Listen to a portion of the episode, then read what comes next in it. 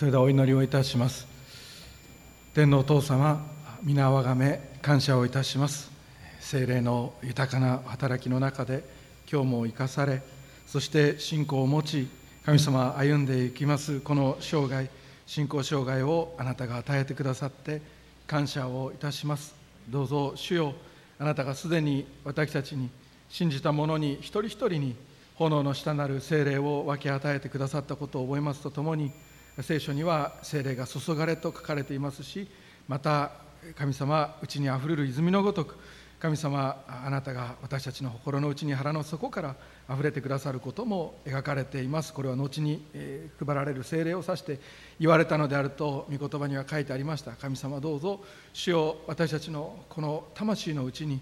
また私たちのこの全存在のうちに聖霊なる神が私たちのうちにあふれてくださり神様どうぞ主を私たちが聖霊にあふれて聖霊に満たされて神様聖霊をこぼしながら神様人生を歩むことができるように清き神様の霊によって私たちを清めそして潤しまた満たしまた溢れさせこぼしそして大量に神様惜しみなく注いでくださる精霊によって神様私たちが清められて強められて生かされていくことができますようにどうぞ主をあなたがお働きください。また御言葉を持って私たちに働きかけてくださる主がその聖書の力を持って御言葉は神の言葉は生きていて力がありとありますからどうぞ力ある言葉を持って私たちのうちに働き神様人生に神様力ある働きをあなたがなしてくださることをと祈ります。イエス様どうぞ死をまかれる種が、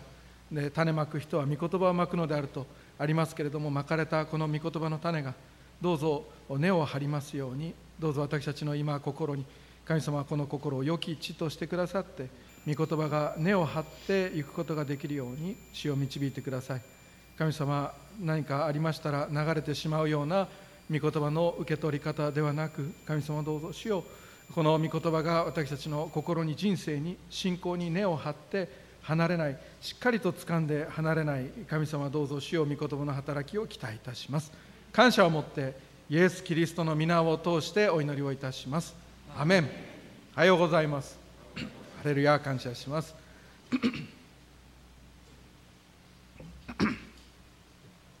ハレルヤで挨拶しましょうか。時々やりましょうか。ハレルヤ。アメン。感謝します、えー、今日はキリスト者の「いいえ」という題のもとでメッセージをさせていただきますが前前回前々回の説教でこのローマの8章から語らせていただいたかと思っていますローマの8章28の神は全てのことを働かせて益としてくださるのところから全てをご支配くださっている神様。この全てをご支配くださっている全能の神様を私たちは信じていることをこの神様に信頼していることを告白する。そのような礼拝を捧げさせていただきました。今日の箇所はそこからの続きとなるところです。ぜひぜひぜひローマの1章から8章を、えー、ざっとでいつも言ってますよね。ゆっくり読む時も大切ですけどざっと読むことも大切でぜひローマの1章から8章をざっと読んでみてください。それをぜひお願いしたいと思っています。皆さんが例えば職場でメールを送った大事なところは一番最後のところだったのに最初の挨拶のところだけ読んでメール見ときましたって言われた人がいたとかあるいは丁寧に気を使って書いた手紙があってところがその手紙を受け取った人が その手紙のほんの一部分だけ切り取ってそしてこの人こんなこと言ってたこの人はこういう人だっていうふうにして言われたらちょっとだけ悲しくなりますよね。ローマの8章のこの間は28節だけで今回は31節から9節までお読みいただきましたけどぜひローマの1章から8章まで、読んでみていただけたらと思います。というのは1章から8章までかけて書かれているこの神様の恵み神様のご愛神様の選び神様の神様らしさ神様の力神様の優しさ神様の真実そうしたことを一章から八章に書かれているこうしたことを踏まえてではこれらのことについてどのように言えるでしょうか？だからです。ではこれらのことについてどのように言えるでしょうか。ちょっと結論を一回出してみましょうか。というのがこの31節からだからです。特にローマ書ってローマ書よく大和大大和じゃない。ダイヤの指輪に例えられることがあります。きれいな美しい素敵な素晴らしい指輪ですけど特にこのローマの8章がもし指輪に例えるならばダイヤモンドの部分だと言われることがよくあります。この8章にはそのさっき言った1章から8章にかけての神様の神様らしさがいっぺんに凝縮して詰まってるところですからぜひ1章から8章そして8章をざっとで構いませんから読んでみていただけたらと思います。そこは神様の神様らしさの詰め合わせみたいなところですからその詰め合わせを読んでではこの詰め合わせをいただいてどのように言えるでしょうか？というこの31章31節のところからの御言葉心傾けていただけたらと思っています。今日のメッセージは いろんなことを語っていきますが後々例えばもし仮に皆さんが YouTube なんかで今週のメッセージもう一回聞いてみようと思って聞いたら古田先生いろんなこと話してたけど結局あの人聖書読んでいっただけだねっていうメッセージになるかと思っています。8章の御言葉例えば1節からざっとゆっくりは読みませんけど見てみますと例えば1節にはこういうわけで今やキリストイエスにあるものが罪に定められることは決してありませんという御言葉が語られています。皆さんねローマの8章はもうクリスチャンにとっては大ごちそうです。いやごちそうっていうよりも栄養がいっぱい詰まったやつです。クリスチャンにとってもしクリスチャンで今日すごく乾いてて干からびてて乾燥しててお肌の話じゃなくてもう熱中症なんです。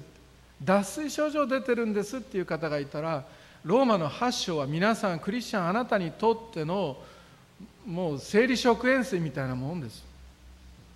とにかく皆さんにとってなくてはならない神様の慰めがいっぱいに詰まっているところです。キリストを皆さんねキリストを信じている者は罪に決して定められないんです。そしてね8章はずっとそういったことが続いていきます。キリストを信じている者はキリストの御霊によって生かされることが書かれています。精霊があなたを生かします。生きていけないそう思うような人生をあなたがさまざまなそうした曲がり角を通っても精霊があなたを生かします。その御霊が不思議にあなたに父親を与えます。肉の父親いてもそれでいいんですがでも神様を父と呼ばせます。お父さんと呼ばせます。アッバ父よと呼ばせます。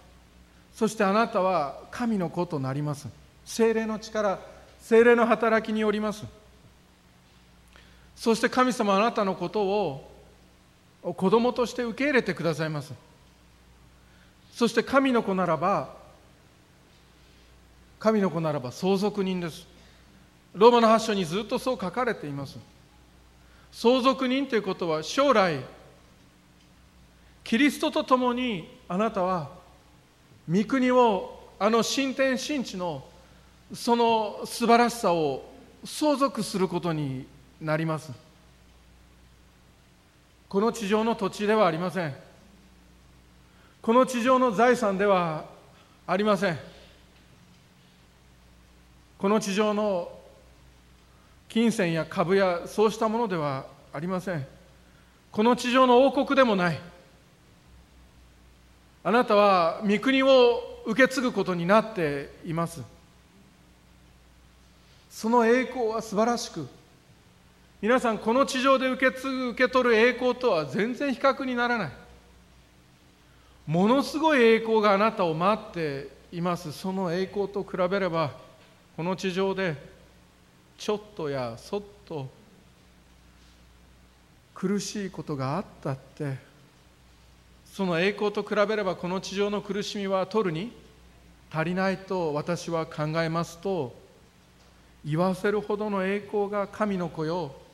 あなたには待っているわけであります。その与えられる新しい天新しい地以前の天と地は過ぎ去り海ももはやないと言われる新天新地では被造物いわゆる私たちが自然と学校で習って呼ぶものその全自然全被造物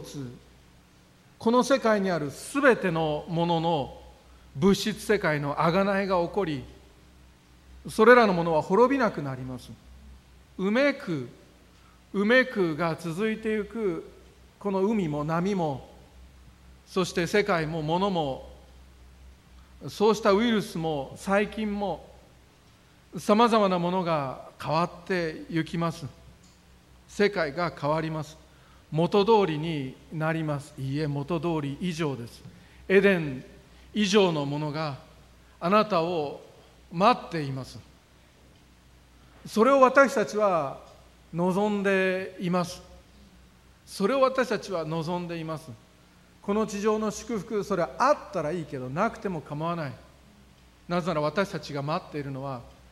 私たちの地上のふるさとではなくて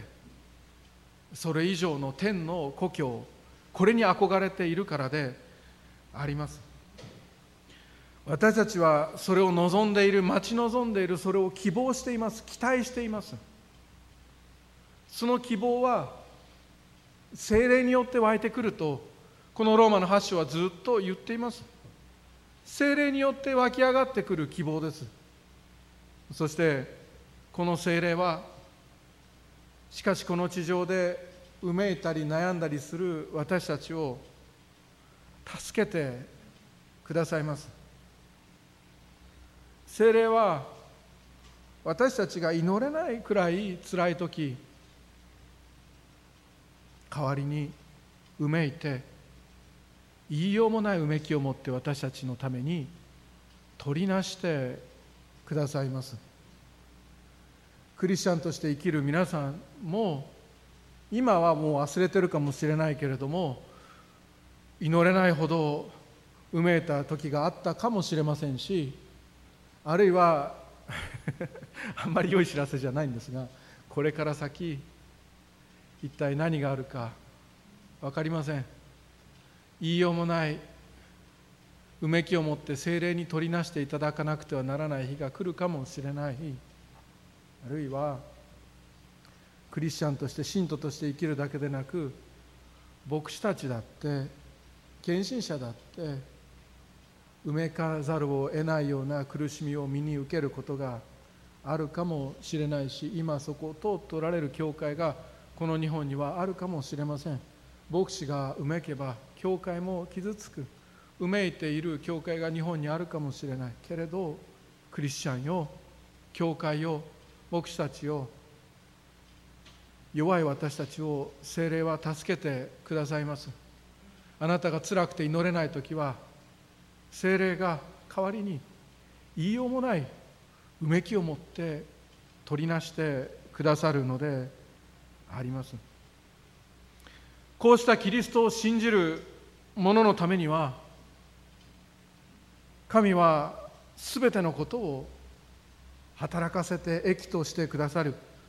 すべての事柄が事柄がなぜかわからないけれどもうまく働いて益に変わってしまうという出来事が起こります。クリスチャンとにかくあなたは恵まれているわけであります。教会をとにかくあなたは恵まれています。神様はクリスチャンあなたのことをずっと昔から知っておられました。20年前からですか？40年前からですか？いいえ地のもといが定まる。その昔から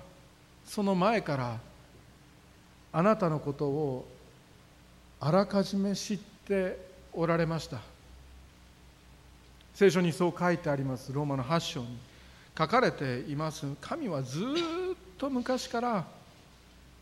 今日クリスチャンであられるあなたのことを昔から知っておられてそして決めたあなたにしようと思われたんです。なぜかは分かりません。あなたの立派さではないのは確実ってすっごい失礼ですね。でもそうです。技によらず行いによらずあなたの立派さによらずイスラエルを選ばれたのは誰よりも大きい民だったからではありません。ただ神が愛されたからと書かれている通りあなたも同じです。神様あなたのことをあらかじめ知っておられあなたに決めてそしてあなたにしようとあらかじめ定めてくださりそしてあなたのことを呼んであなたを招待した。そうして私たちはキリストを信じるに至りました。そうしてキリストを信じたあなたを一瞬にして義と認め義と認めというよりも義と認められる人に変えてくださりそして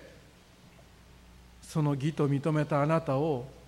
そのスタートから今に至るまで栄光から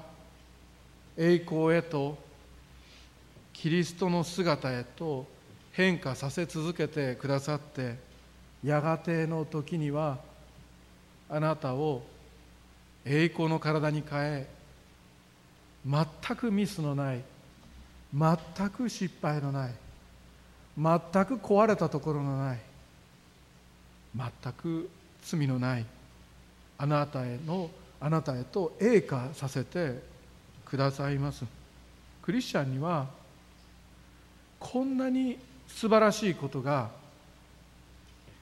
皆さんセットでプレゼントされているわけなんです。あなたがいくらか払ったからでしょうか。あなたがそれに足りるようなことを善行を行ったからでしょうか。いえただ恵みによります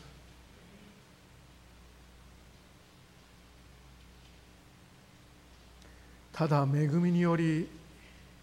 あなたは選ばれただ恵みによりあなたは救われた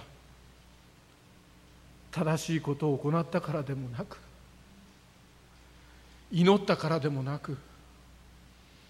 何もできていない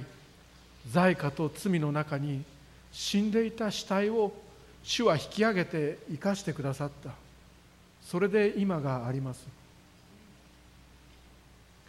間違えてもクリスチャン。あなたが霊的に素晴らしい生き様を見せていたから神が選んだと思ってはなりません。あなたは死体でした。でもそんな死体を自分の子供にしようと決めた神がおられるのであります。それで今私たちはクリスチャンとして生かされています。ちょっとやそっとの自分の失敗で落ち込むべきではありません。神はこのすべてのセットをあなたにお渡しくださったのであります。ではこれらのことについてどのように言えるでしょうか？どう言えるのでしょうかです。8章31節。ではこれらのことについてどのように言えるでしょうか？神が私たちの味方であるなら誰が私たちに敵対できるでしょう？神様はあなたの味方なんでしょうか？えその通りです。であるならであるならあなたに敵対できる人なんているんでしょうか？って聞くわけです。迫害を目の前にしているローマの教会です。でもそのローマの教会をクリスチャンたちをあなたの魂に戦いを挑み敵対することができるものなんてあるんだろうか？いやそんなものはない。なぜなら神が味方だからだというのがこの31節の信仰告白です。そうなんです。いやそうではない。いやそうではないと答えていくところです。この箇所は聖書に時々登場する反語の質問の連続です。反語っていうのは反語っていうのは何々でしょうか？いやそんなはずはないでしょう。あなたそれ分かってるでしょうと。事実でないことをわざと質問してその事実の美しさを強烈に浮かび合わ浮かび上がらせる方法です。誰か全能の神が味方しているクリスチャンたちに敵対できるでしょうか？と反語で問われたらキリスト者のいいえが期待されているのであります。なぜならここは信仰告白だからです。今日の説教の題のキリスト者のいいえっていうのは私たちが反語の質問に対していいえと信仰によって答え続ける信仰告白のことを意味しています。神が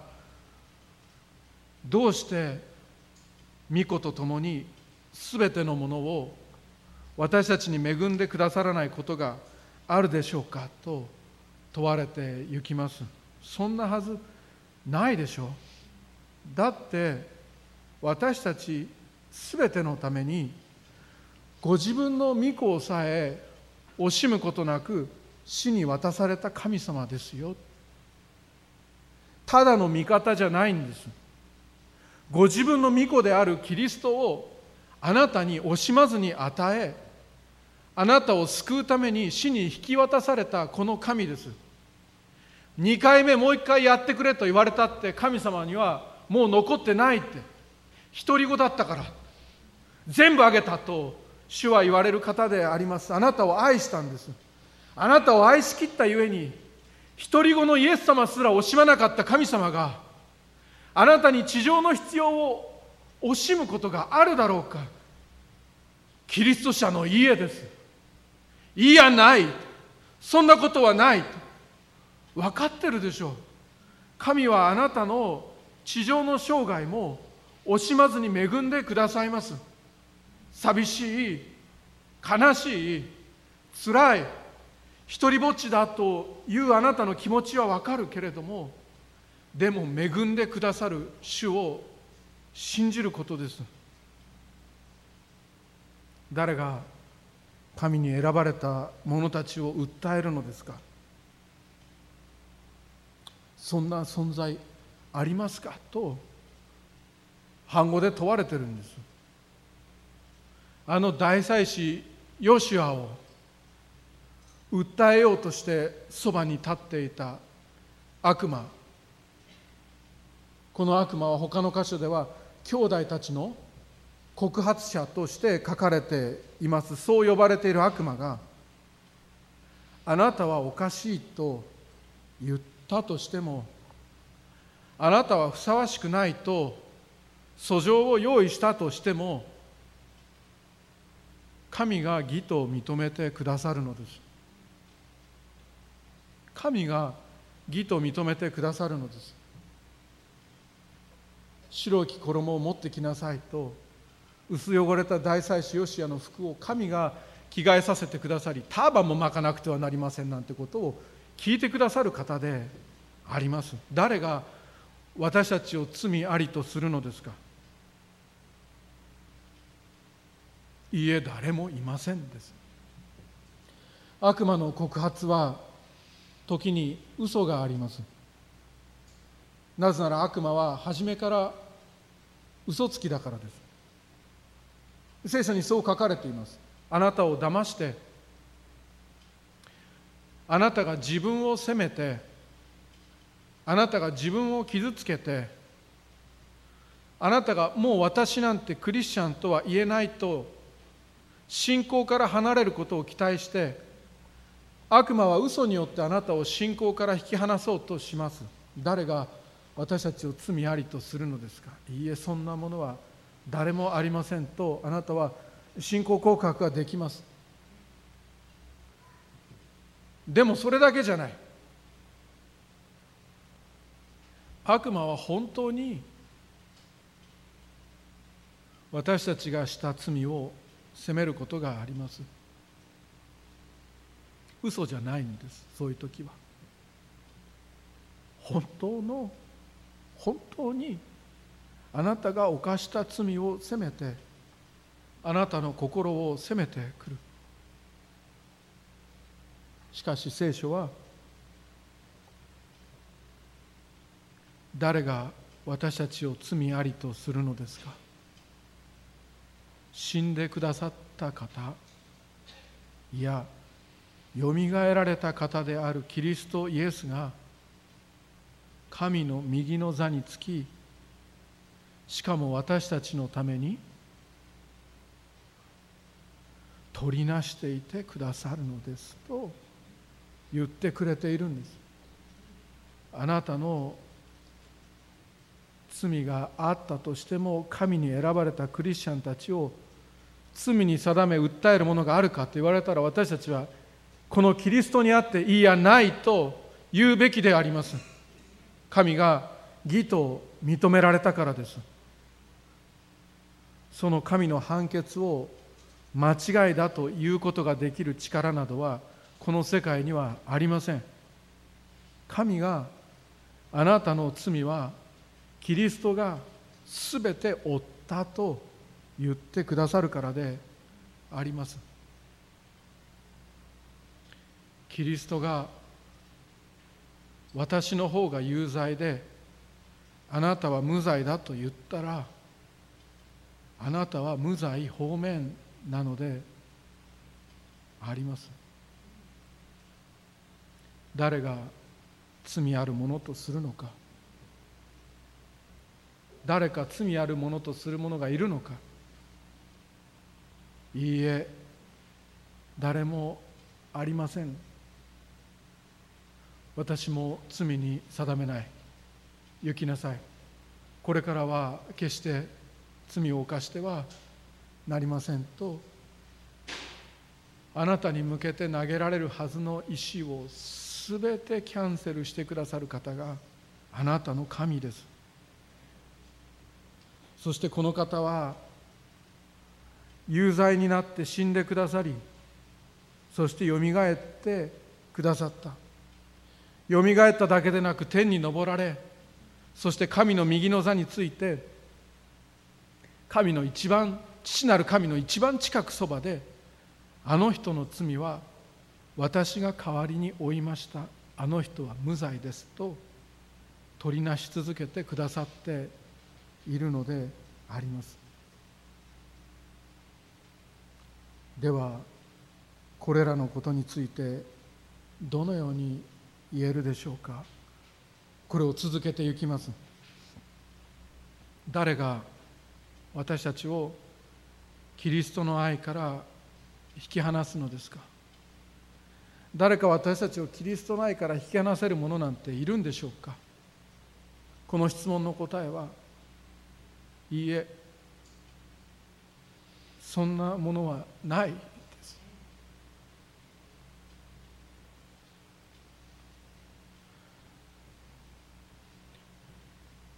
でもこう聞いてきます。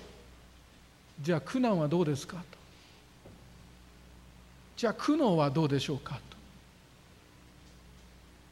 じゃあ迫害はどうですかと。上はどうでしょうかと。裸はどうでしょうか。危険はどうでしょう。剣はどうでしょうかと。聖書はこう聞いてくるわけであります。どうしてそんな聞き方をするかというとクリスチャンになると先ほどから申し上げているところのこの地上の祝福というのはあります。神がどうして全てのものを私たちに恵んでくださらないことはありましょうかと私たちの必要を祈ってもないのに祈る前から知っておられる方が私たちに祈りに応えても祈らずとも備えてくださいます。銀は我が物金も我が物千の丘の勝ち倉もこの方のものです。この方が栄光の富を持ってあなた方の必要を満たしてくださる。そうした地上の祝福はあるけれどもクリスチャンになると苦しみも与えられるからであります。私たちは今申し上げたような苦しみ祝福を苦しみの中で味わうことがあります。私たちは神様の温かい温かい平安を嵐の真ん中で受け取り味わうことがあります。でもクリスチャンが苦しみを受けるっていうのは私たちにとってはもうよく分かってることかもしれませんけど見心だったら今週の祈祷会でさらに このこの苦しみのところ語りましょう。今週私だっけ？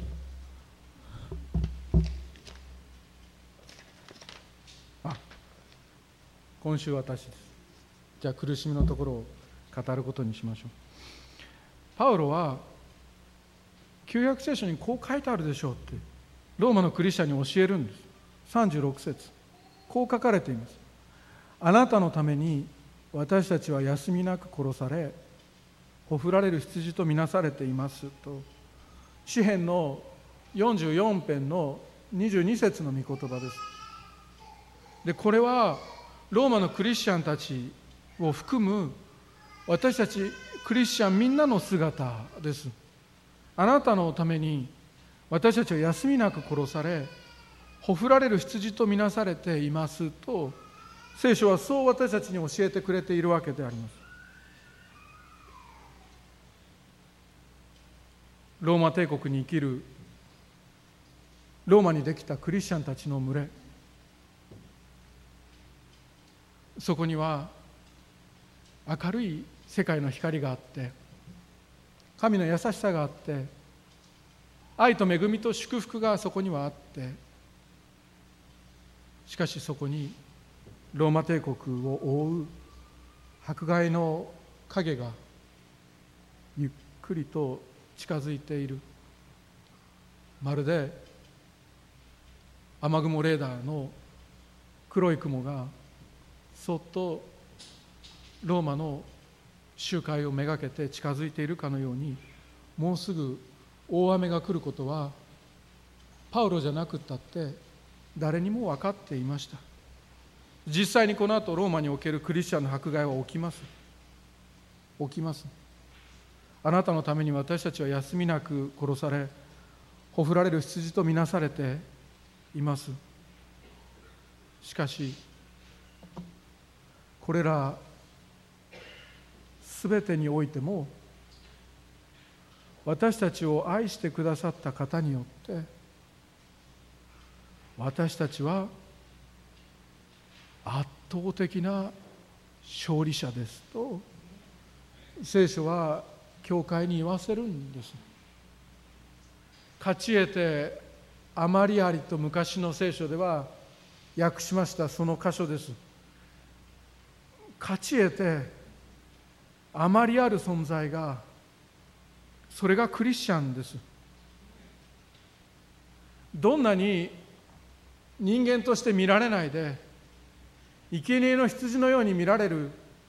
そうした足毛にされるような状態を繰り返されたとしてもそれでも勝利してお釣りが来る存在がクリスチャンだというのであります。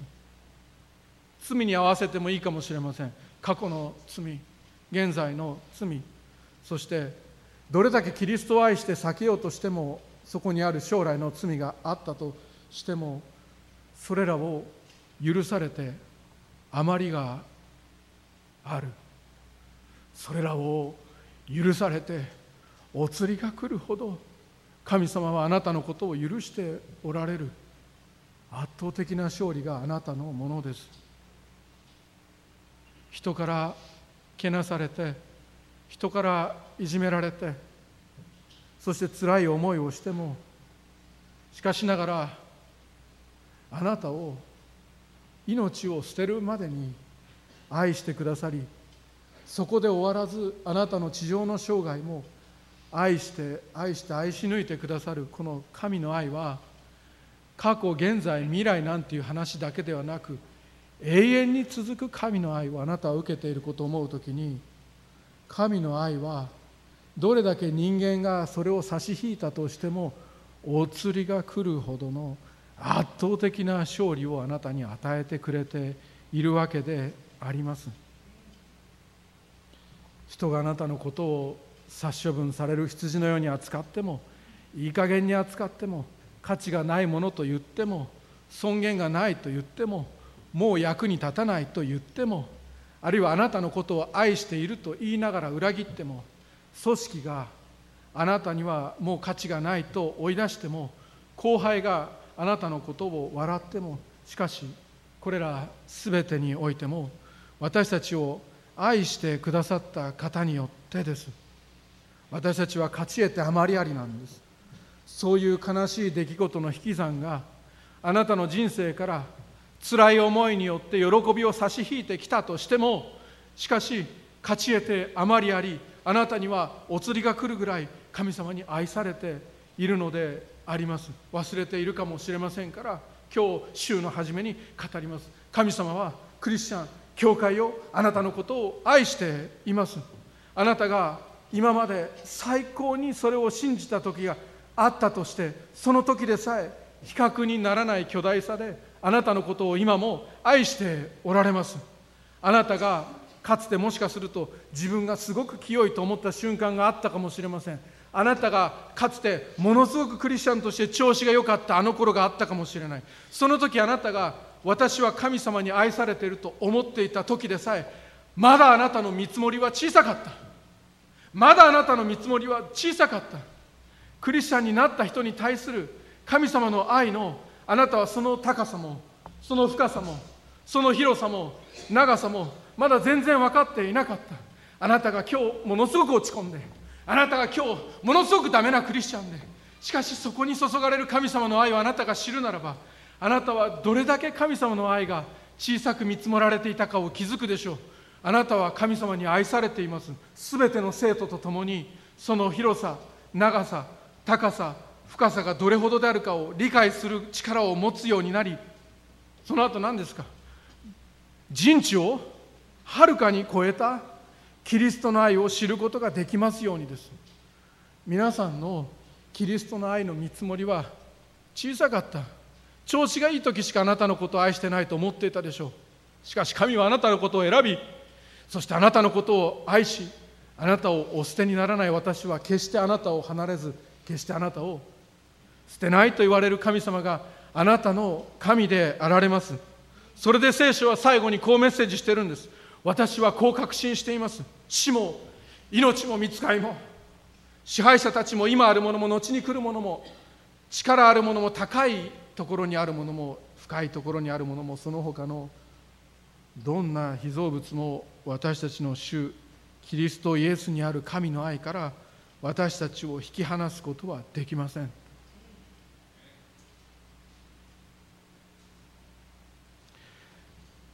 信じるということは変なこと言いますから聞いててください。信じるということは信じないことです。あのまあほらはてなたくさん出た。ちょっと待って。じゃあさんちゃんと聞いてください。信じるってことは信じないことです。神様の愛を信じるっていうことは神様の愛を疑わせてくる嘘を全て信じないっていうことです。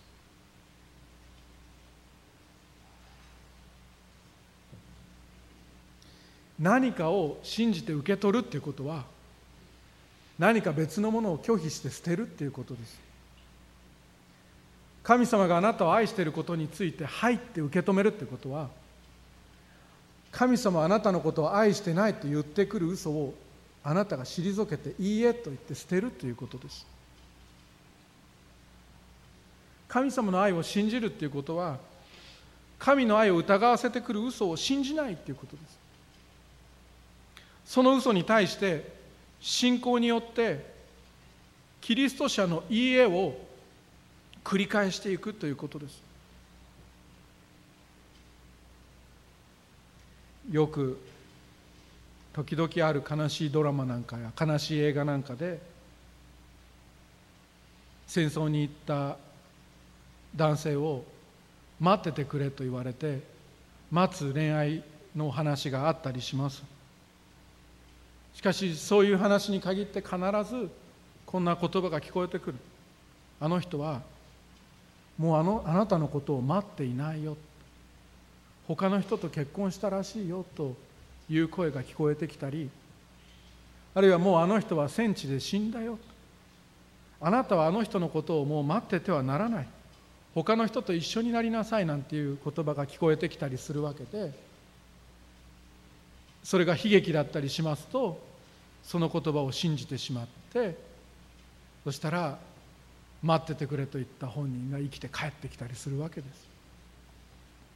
そうしたすれ違いで起こる悲しいドラマっていうのはありますがありますがしかしキリスト者たちをキリストについては私たちはその愛が消えてしまったなどと疑ってはなりません。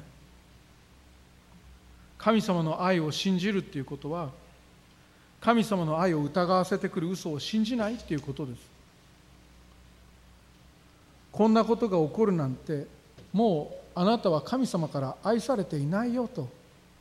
言ってくるその全ての嘘をあなたが退けるということです。キリスト者の「いいえ」を使ってです。例えば聞こえてくるあなたもその神の愛を捨ててキリストを捨ててしまいなさい。もうあなたは神様に愛されてないから神はあなたのことを捨てたからじゃなかったらこんな悪いことあなたに起こるはずがない。これが悪魔の常套句です。呼ぶ記では悪魔はそれを呼ぶに対して呼ぶの妻を使ってやりました。こんなことがあなたにそして私たちの家族に起こるのはもう神があなたのことを捨てたからだ。神を呪って死になさいでしょ。それを言ってきた。しかし私たちはキリストの愛についてはこうした嘘をことごとく退けていかなくてはなりません。死も命も見つかいも何も私たちをキリストの愛から引き離すことはできないとつながったままで離れないんだと心に決めて生きていかなくてはならないのであります。死も命もです。家族の死も辛い命も人生もあるいは見つかいが現れて幻やなんかであなたにこういうことが起きたのは神様があなたのことを愛してないからだと。夢でも幻でも電話でも何であっても伝えてきたとして神を呪って死になさいと呼ぶの妻のように信仰を捨てようと言ってきたとしてももうあの人はあなたのことを待ってない。他の人と結婚したよ。もうあの人は戦地で死んだよ。あなたあの人のことを待っていてはいけない。他の人と一緒になれとそう言われても私たちの主キリストイエスにある神の愛から私たちを引き離すことはできませんとあなたは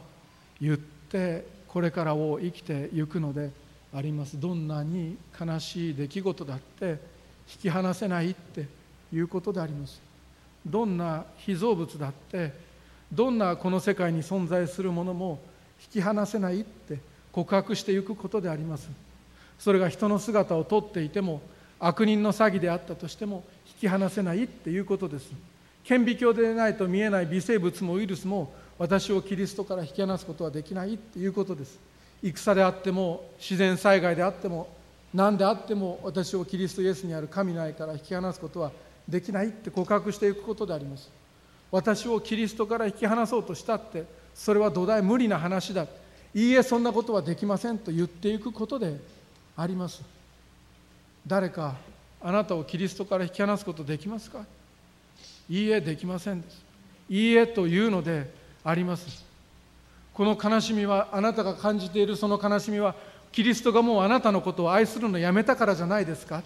いいえそんなことはありませんとあなたは言うのであります。もうキリストはあなたのことを愛してないんじゃないですか？もしかすると捨てたんじゃないですか？あなたの罪が目に余るからいいえそんなことはありません。あなたはもう清くなんかなれないんじゃないですか？神はあなたのことを捨てましたからいいえそんなことはありませんもうキリストはあなたのことを待っておられないんじゃないですか。迎えに来るとかってヨハネの福音書の14章に書いてあるけどあなたが息を引き取るその時誰も迎えに来ないんじゃないですか。いいえ私はキリスト者だ。私は洗礼を受けている。いいえというのであります。キリスト者の家を使って生きていくのであります。あなたは言うのであります。いいえ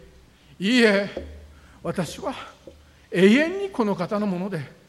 誰が何と言おうと私は絶対にこの方から離れないし私をこの方から引き離すものはこの世界のどこにもないと告白していくことであります。お祈りをいたします。たとえ地が揺れても人生が動いてもキリストの愛はあの十字架の見業は今もそしてこれからも決して変わりません。私は救われています。私はキリストと共に生きてゆきます。私はキリストのために清く生きてゆきます。見ずに信じる者は幸いだと聖書に書かれていますからその通り信じます。キリストにある神の愛が変わらないことを今日も信じてまいります。悲しくなることがあるかもしれませんが痛みを覚える時があるかもしれませんが孤独の苦しみを覚える日があるかもしれませんが神は私を愛しています。誰もこのあなたを変えることはできませんし誰もあなたの愛を止めることはできません。イエス・キリストよ高さも深さもその他のどんな被造物も私たちをキリストイエスにある神の愛から引き離すことはできないことを信じ告白してイエス・キリストの皆でお祈りをいたします。アメン。